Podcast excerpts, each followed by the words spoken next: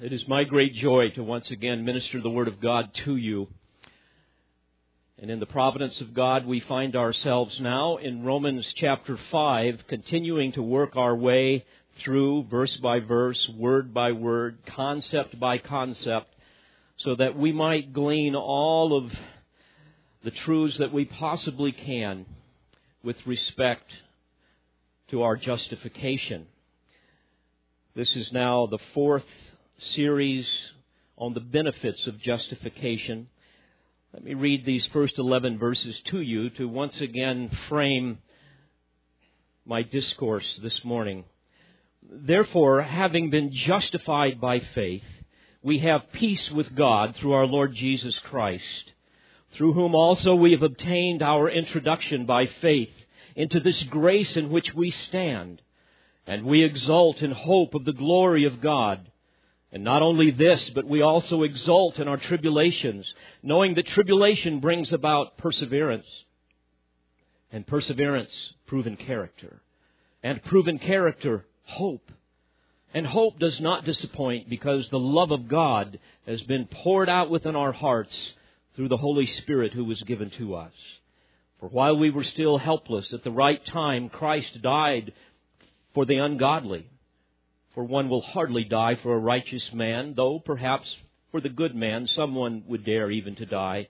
But God demonstrates His own love toward us in that while we were yet sinners, Christ died for us. Much more, then, having now been justified by His blood, we shall be saved from the wrath of God through Him. For if while we were enemies we were reconciled to God through the death of His Son, much more having been reconciled, we shall be saved by his life.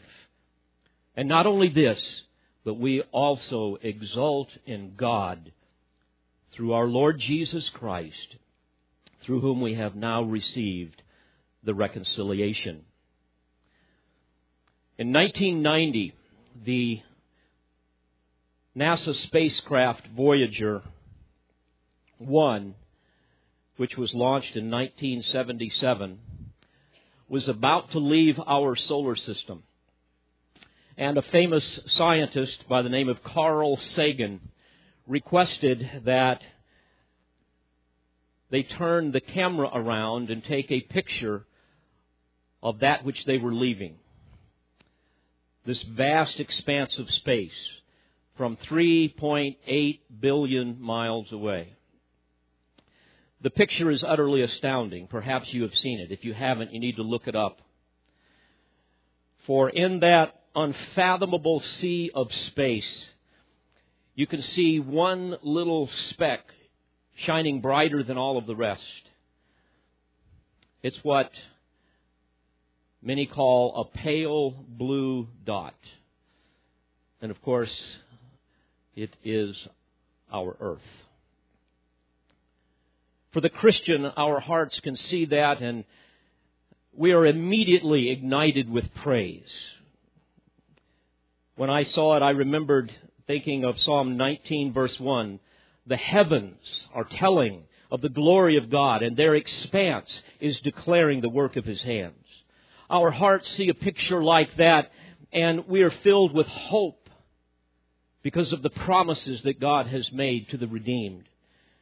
As the psalmist has said in Psalm 33 verse 18, Behold, the eye of the Lord is on those who fear him, on those who hope in his mercy.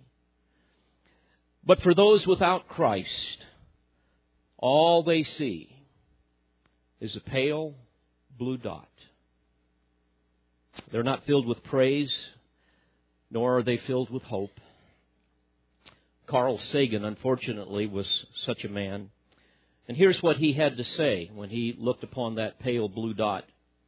Quote, Our posturings, our imagined self importance, the delusion that we have some privileged position in the universe are challenged by this point of pale light. Our planet is a lonely speck in the great enveloping cosmic dark. In our obscurity, in all this vastness, there is no hint that help will come from elsewhere to save us from ourselves. He went on to say, It has been said that astronomy is a humbling and character building experience. There is perhaps no better demonstration of the folly of human conceits than this distant image of our tiny world. To me, it underscores our responsibility to deal more kindly with one another and to preserve and cherish the pale blue dot, the only home we've ever known. End quote. Well, dear friends, I hope you would agree with me that when I see that pale blue dot, it does far more than tell me to deal more kindly with one another. It tells me that we need to praise the Creator of the universe who has provided a way for a sinful man to be reconciled unto himself. As the psalmist said in Psalm chapter 8 verse 1, O Lord, our Lord, how majestic is thy name in all the earth, who has displayed thy splendor above the heavens. How sad. Unfortunately, Carl Sagan now knows the creator of that pale blue dot. The Word of God tells us that only the fool has said in his heart that there is no God. Can you imagine what it would be like going through life not knowing God? Those of us who know Him. Can you imagine being at war with God and He being at war with you and you not even really aware of it?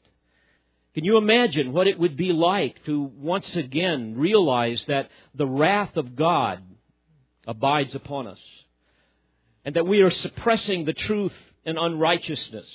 That we simply refuse to acknowledge God as Creator and acknowledge Him as our judge, a righteous and holy judge.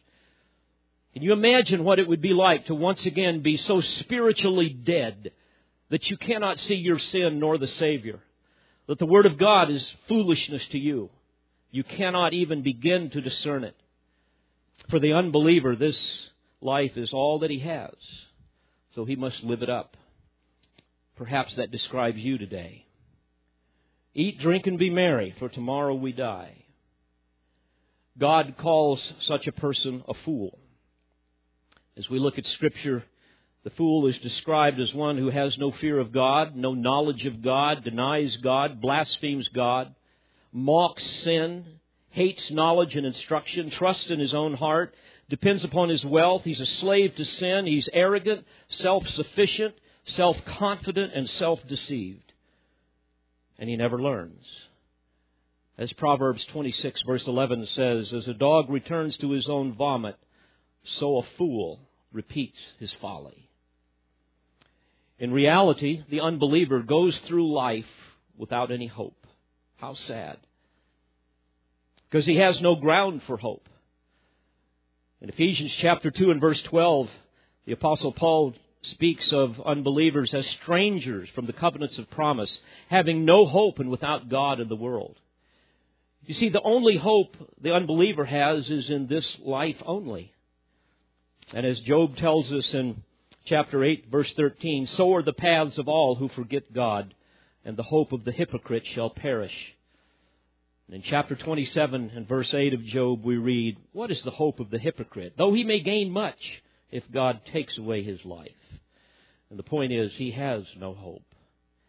But this is not the case for those who, by God's grace, have repented of their sins and been justified by God. Which, as you know by now, those of you who have been with our study, means to be declared righteous by a holy God. To have received the righteousness of Christ, and therefore to be treated as Christ. And as a result of this supernatural declaration, every believer can instantly begin to enjoy the unfathomable benefits of justification. There are, as I see it, at least nine here in verses 1 through 11. We continue to make our way through them. We'll not be finished with them today. But by way of review, remember the first benefit of our justification is that we have peace with God. Verse 1 of chapter 5. It says, Therefore, having been justified by faith, we have peace with God through our Lord Jesus Christ. Remember what Scripture teaches that in eternity past, by His uninfluenced choice, our sovereign God chose whom He would one day draw unto Himself and deliver those people from the corruption and consequences of sin. And the moment that that person believes in the Lord Jesus Christ, instantly the wrath of God that once condemned him is forever satisfied because of Christ who paid that penalty. The sinner's war with God is suddenly over, and God's war with him is likewise over. So not only do we have peace with God, but secondly, we have access to God. Verse 2 through whom also we have obtained our introduction by faith. Remember, before a man is justified, his sin is so corrupt, it is so vile, he is so unholy, so unrighteous that he could never enter into the presence of a holy God. But the moment he is justified, the guilt of his sin is permanently removed, past, present, and future. And he is suddenly supernaturally clothed in the righteousness of Christ. God no longer sees us in our sin, but He sees the righteousness of Christ. And on that basis, we can one day stand in the presence of His glory blameless with great joy. So we have access to God. But thirdly, we see that because of our justification, we have a permanent standing before God. Notice again in verse 2 we have obtained our introduction by faith into this grace in which we stand. Remember, He has forever established or fixed us in a position of grace. That's what this text is speaking of. We are never to be moved. The Bible does not teach that a person who has been justified can lose their salvation and be unjustified. That is foreign to Scripture. Because it is God who has declared the sinner righteous.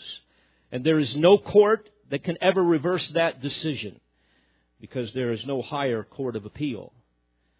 And this logically leads to the fourth magnificent benefit of justification that characterizes the life of a true believer, and that is jubilant hope of glory. The end of verse 2. We read, And we exult in hope of the glory of God. As we learned the last time we were, we, to get, we were together, the believer becomes so consumed with, with sheer jubilation over the reality of his immovable standing in grace that is the basis of his confident joy. That he is just filled with praise and worship because one day he is going to experience an unrestricted personal fellowship with the triune God and a personal transformation into the glory of Christ. This is our jubilant hope of glory. And I trust this describes the preoccupation of your heart. To think that by grace you have been justified. And therefore, you possess a salvation that is protected by the power of God. A salvation that is anchored in His faithfulness and His power to accomplish all that He has decreed, all that He has purposed for the praise of His glory. And that leads us now to the fifth glorious benefit of our justification, and that is joy in tribulation.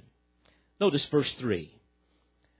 And not only this, in other words, not only all of the things that I've just described, not only this, but we also exult in our tribulations.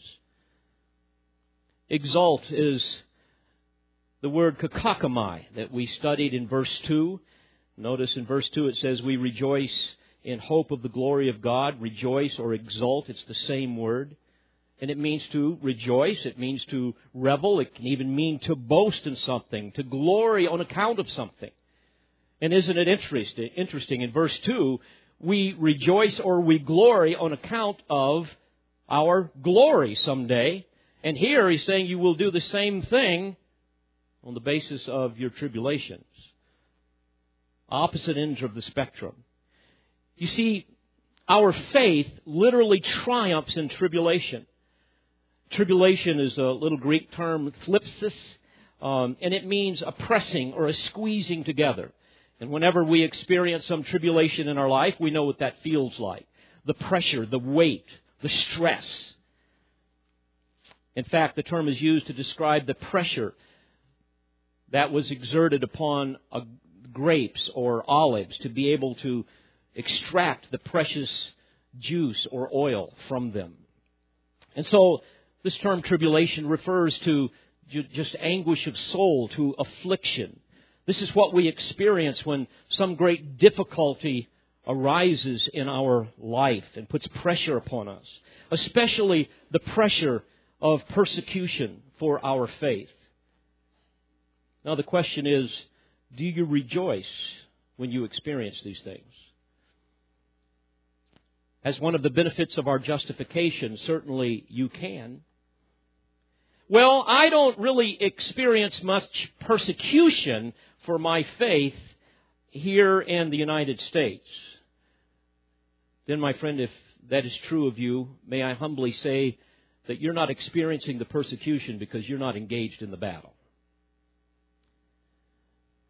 The Apostle Paul tells us in 2 Timothy 3 and verse 12 all who desire to live godly in Christ Jesus will be persecuted. Now, granted, persecution against Christians here in the United States is minimal, but it's rising. Only a fool would not agree that it is politically incorrect to do anything, to say anything bad about, for example, Islam but it's politically correct to mock Bible believing Christians. We see this all the time. In fact, according to one study, quote, 64% of the 70 million Christians who have been martyred in the history of our faith died in the 20th and 21st centuries. He went on to say that's 45 million modern day martyrs the same number of civilian casualties in World War II and nearly double the number of deaths from the AIDS pandemic since its discovery in 1981. End quote. Sometime get on the internet and look up the Voice of the Martyrs, persecution.com, and you will see story after story after story of believers that are being persecuted for their faith around the world. In fact, as you know, some of the elders in our church plant in Sudan are right this very minute hiding with their families in caves to try to preserve their lives from the Muslims trying to attack them from the north. We fear that some of them may have already been killed. One study estimates that worldwide 171,000 believers are martyred every year. You divide that by the days of the year, you get about close to 500 people a day. So make no mistake, all who desire to live godly in Christ Jesus will be persecuted. So this is a very important topic. It is so important that it occupies a great amount of text in the New Testament. Jesus dealt with it head on at the close of his earthly ministry in John 16. You will recall there he promised the Helper to come, the Holy Spirit that would dwell within every believer, and he spoke of the power of prayer and how the Father would answer uh, prayer on the, on the basis of, of, of the merit of Christ and his righteousness. And then he warned in verse 33 I have said these things to you that in me you may have peace. In the world you will have tribulation but take heart, I have overcome the world. So indeed, we can endure tribulation with joy because of our union with Christ, who has triumphed over sin and made certain our future glory, and by the power of the Holy Spirit that dwells within. Likewise, in Acts chapter 14, you will recall after Paul had been stoned and drug out of the city, he encouraged the disciples that had gathered around him to continue in the faith. And in verse 22, he says, "Though many tribul or through many tribulations, we must enter the kingdom of God." So indeed, there is a high price for following Christ, yet the value is utterly incomprehensible. To be sure, trials and tribulations come upon us in many ways. Many of you right now are experiencing enormous pressure, anguish of soul. There can be sickness and sorrow. There's misery. There's persecution, broken relationships, broken marriages, shattered dreams. We all live in a, in a fallen, sin cursed world, a satanic system that is hell bent on thwarting the purposes of God and destroying the children of God. But for the justified, who are at peace with God, who have access into His presence, who are permanently standing in His grace, who have jubilant hope of glory, we can actually exult or rejoice in our tribulations, regardless of what form they take. Now, we must ask, how can we possibly do this? What, what, does this mean? How does this work practically? Well, will you notice carefully the language the Holy Spirit of God uses here through His inspired writer in verse 2 at the end? He says again, We also exult in our tribulations. Now, He is not saying we rejoice merely in spite of our tribulations, as if we just kind of resign ourselves to them and choose to be happy. He's not even saying that we rejoice in the midst of our tribulations, though that is true.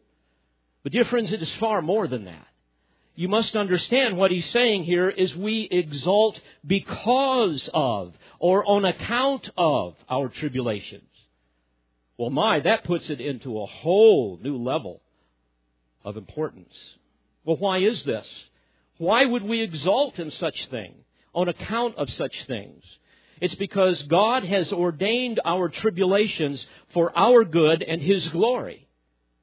Not only that, it's even for the good of others, and many times we don't even know when we're suffering how God is using the way we handle our trials to minister to other people.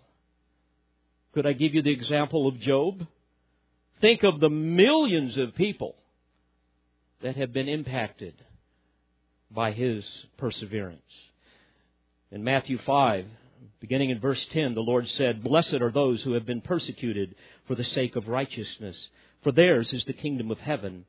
Blessed are you when men cast insults at you and persecute you and say all kinds of evil against you falsely on account of me.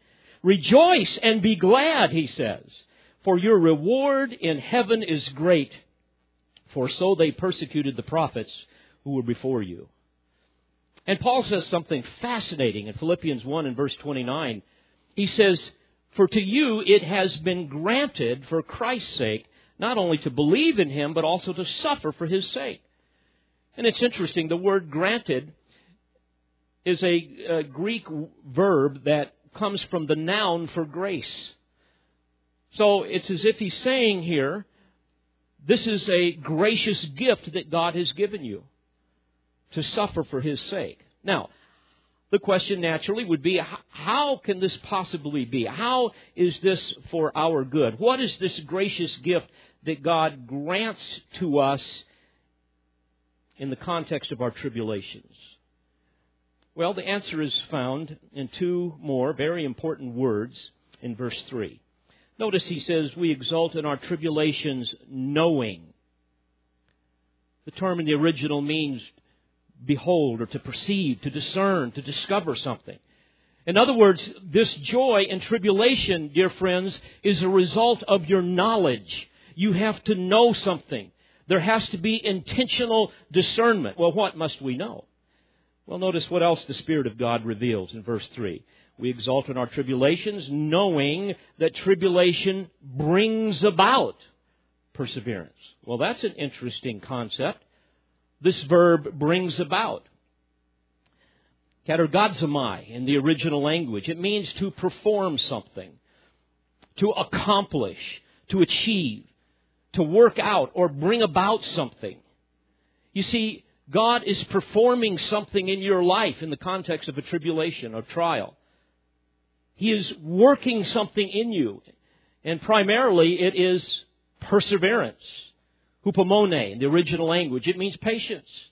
It means endurance. You see, this speaks of the character of a genuine believer. This is how a true child of God responds to tribulation.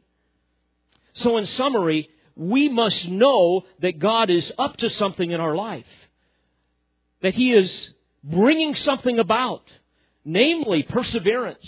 He's teaching us patience and endurance. Now think about this. Jehovah God, the creator, the sustainer, the consummator of all things, loves the justified sinner so much that he would intimately involve himself in our life, that he might work something in us.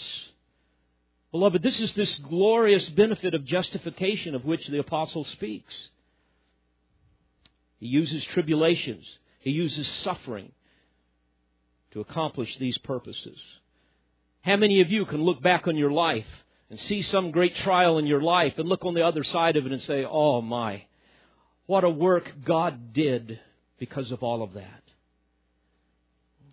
God has brought about our tribulations, you see, to produce this perseverance, this steadfastness, to produce in us a, a shake, a, a, I'm sorry, a, a faith that cannot be shaken, a steadfast faith.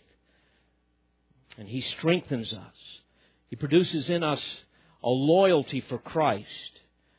And we see our faith and our piety actually increase rather than decrease when confronted with some great affliction. So Paul is saying the child of God that knows these things will be the one that rejoices in his tribulation. Now, I must digress for a moment because I know that some will ask, wait a minute, God does not bring evil into our lives, or He does not ordain evil. He is not responsible for something wicked that would come into our life. So how can this be? I mean, that, that's the work of the devil. God doesn't do that. That's, that's the devil's work. Well, indeed, the devil does do this, but not apart from sovereign permission. I ask you, did not God ordain the greatest evil in the world? The crucifixion of His Son, the Lord Jesus Christ? In Acts 2, verse 23, Peter speaks to the men of Israel about this man referring to Jesus who was delivered up by the predetermined plan and foreknowledge of God. You nailed him to a cross by the hands of godless men and put him to death and so forth.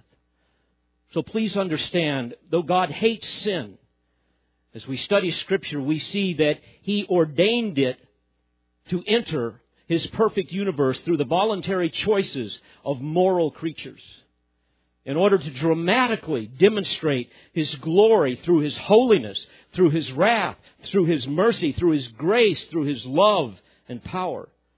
You see, this would include the granting of the gracious gift of suffering, even from the hands of wicked men, as Paul tells us again in Philippians 1 and verse 29. This would include Joseph's brothers that sold him into slavery. Joseph said, You meant it for evil. God meant it for good. This would include God giving to Paul in 2 Corinthians 12 a messenger from Satan to buffet him.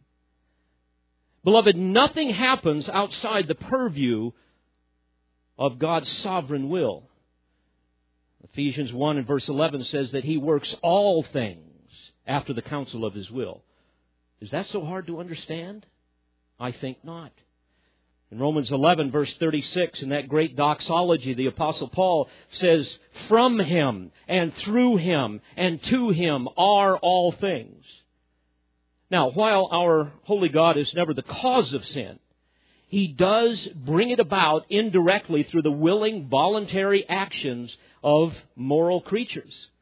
This is evident in God's testimony of Himself when He said in Isaiah 45 and verse 7, I form the light and create darkness. I make peace and create evil. I, the Lord, do all these things.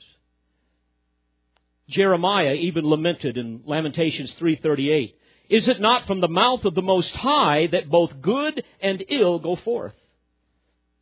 We read the same through the prophet Amos in Amos chapter 3 and verse 6.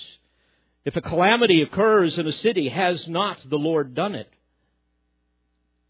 While God never directly acts wickedly, nor does he take pleasure in evil, He does indirectly bring it about through individuals through the voluntary exercise of their own will, and therefore they are held accountable for their actions.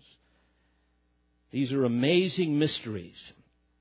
But we see that God has indeed ordained evil to dramatically display, display His glory. Again, through His holiness, His wrath, His mercy, grace, His love, His power. And this includes the evil of suffering and persecution. You see, dear friends, this is what we must know. And when we know this, when we experience some great trial in our life, we never ask why because God does not owe us an explanation. Nor could we understand it if He were to give it to us. But instead we ask what?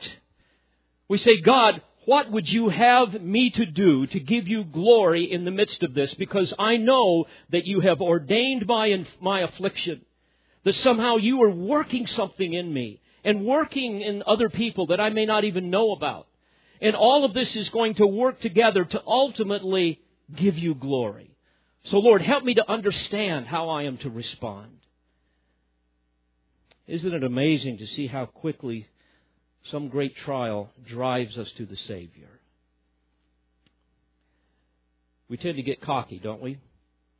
When things are going good, we think we're pretty strong, pretty godly.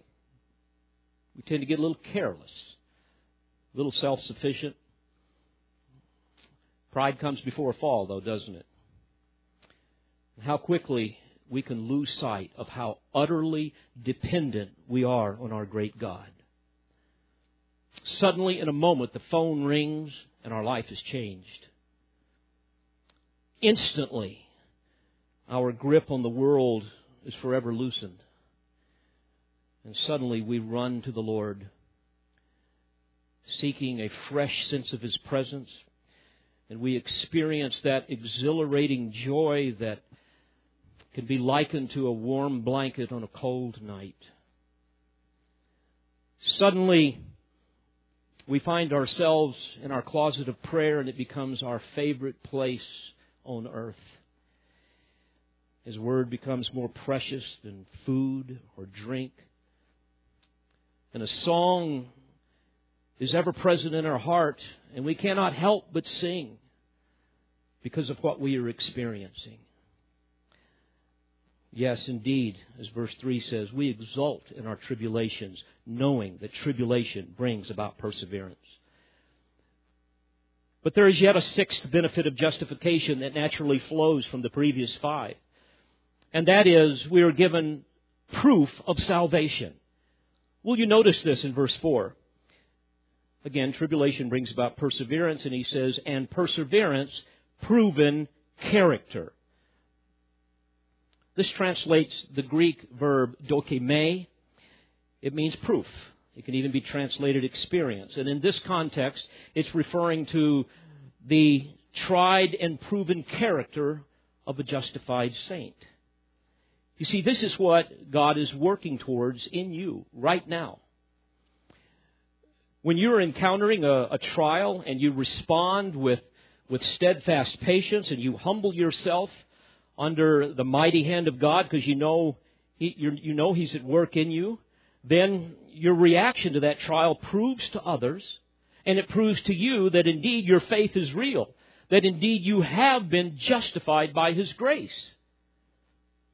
Such a reaction proves that the righteousness of God has not only been imputed to you, but it has been imparted to you.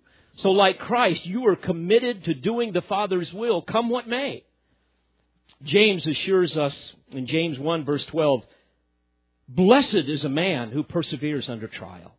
For once he has been approved, he will receive the crown of life. Literally, the crown which is life, referring to eternal life which the Lord has promised to those who love him. Oh, child of God, don't miss this. We rejoice in tribulation. We know that God tempers the steel of our faith through the fires of adversity, on the anvil of affliction. He not only wants us to feel the, the empowerment of the Holy Spirit so that we can remain steadfast in that faith. But He also wants us to therefore manifest genuine faith so that we can see it in ourselves and others can see it as well. So our perseverance is the experienced proof that we have been justified. Now, perhaps a bit of comparison would be helpful. Remember, as I said earlier, the unbeliever lives for this life only. If you're here without Christ, this is all you've got. And if you don't want Christ, you better live it up. Because once you die, you're going to face your judge. And unless you repent, you will experience his wrath for eternity. But the unbeliever has no hope of eternal life unless he is some hypocrite or unless he has come up with some idea that he can be justified on his own merits or whatever. And the immature believer has no understanding, who has no understanding of the sovereignty of God, can likewise fall into the same trap as the unbeliever when trials come along. But there's really four ways that unbelievers tend to respond, or immature believers tend to respond to trials. One way is through resignation. They just resign themselves to it. It's the good old English have a stiff upper lip, or as we would say in around some of my cowboy friends, you just cowboy up. You just tough it out. Grin and bear it. There's no real joy there. There's no hope that God is up to something. Others respond with indignation. They're angry. They shake their fist in God's face. They do like Job's wife told him to do. Why don't you just curse God and die? Those trials make that person's heart hard. They become sullen and sour. So there's resignation and indignation. Others respond with desperation. They frantically try to find happiness somewhere to alleviate the pain drugs, alcohol, sex, whatever it might be, entertainment. Go to the shopping malls. Why do you think we have so many shopping malls? People have to do something to alleviate the pain. And others respond with renunciation, especially the Christian hypocrite that followed Christ for all of the wrong reasons, one who has never truly been born again. Jesus described this person in Matthew 13, verse 20. He speaks there of the gospel seed that was sown on the rocky places. This symbolized the man who hears the word and immediately receives it with joy. Yet he has no firm root in himself, but is only temporary. And when affliction or persecution arises because of the word, he immediately falls away. But dear friends, because of our justification, we do not respond to a trial with resignation or indignation or desperation or renunciation. We respond with exaltation, a radically different response, because we know that God is up to something. If you call yourself a Christian but you never suffer for the sake of Christ, I would again say to you that you're not engaged in the battle. All who desire to live godly in Christ Jesus will be persecuted. If I can say even more forthrightly, but with humble love, you are a coward. You fear man more than you fear God. And so you leave the battle to others. To you Jesus warned in Luke 6:46, "Woe to you when all people speak well of you." But if you call yourself a Christian, but respond to tribulation and affliction with resignation, indignation, desperation, whatever, then you are ignorant of God's love for you and the sovereign purposes that He has for your life. And certainly, if you respond with renunciation, you were never a Christian to begin with. But the true believer responds with exaltation he knows that God is working something in his life. Let me give you three reasons as we wrap this up this morning why God has granted us the gracious gift of suffering for Christ's sake. First of all, to prove himself powerful on our behalf. to prove himself powerful on our, ha- on our behalf. You see, he wants to do something. He wants to strengthen us to help us persevere. In 1 Peter 5 and verse 10, we read, And after you have suffered for a little while, the God of all grace, who called you to his eternal glory in Christ, will himself, I love this, perfect, confirm, strengthen, and establish you. Now that's what I call proving himself powerful on my behalf. And in 2 Corinthians 12, you remember in verse 7, as I mentioned earlier, Paul describes a thorn in the flesh, a messenger of Satan to buffet me, to keep me from exalting myself. In other words, there was some wicked false apostle within the church that Satan had empowered just to make Paul's life miserable. You will recall that Paul asked the Lord to remove that thorn in his flesh three times, but God replied, My grace is sufficient for you, for power is perfected in weakness. In other words, I want to prove myself powerful on your behalf. So Paul says, Most gladly, therefore, I will rather boast about my weaknesses, that the power of Christ may dwell in me. Therefore, I am well content with weaknesses, with insults, with distresses, with persecutions, with difficulties for Christ's sake. For when I am weak, then I am strong. Now, that's what it means to exult in your tribulation because of what God is doing in you. You see, God wants you to see it. God wants you to feel it. God wants you to live it. But secondly, He gives us this gracious gift of suffering to deepen our communion and our trust with Christ, our trust in Christ. In James chapter 1 and verse 2, a text we're familiar with, we read, Consider it all joy, my brethren, when you encounter various trials. And then what's the next word? Knowing. Knowing. You have to have a full understanding from personal experience. Knowing that the testing of your faith produces endurance. And let endurance have its perfect result, that you may be perfect and complete, lacking in nothing. You see, as we rejoice in knowing that God is working in us, then we endure the test and we enjoy the benefits of spiritual maturity. We consider it all joy. We calculate forward, is literally what the text is saying.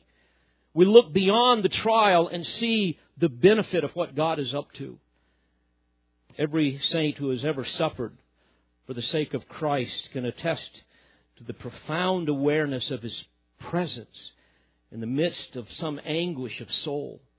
Remember what Paul said in Philippians 4, verse 6 Be anxious for nothing. But in everything in prayer and supplication with thanksgiving, let your requests be made known to God. And the peace of God, which surpasses all comprehension, shall guard your hearts and minds in Christ Jesus. You see, when tribulation comes, the justified saint not only possesses an objective peace with God, but he will now also experience a subjective peace from God. And as we experience that peace, we long for more, don't we? In Psalm 91, verses 1 and 2, we read, He who dwells in the shelter of the Most High will abide in the shadow of the Almighty. I will say to the Lord, My refuge and my fortress, my God in whom I trust.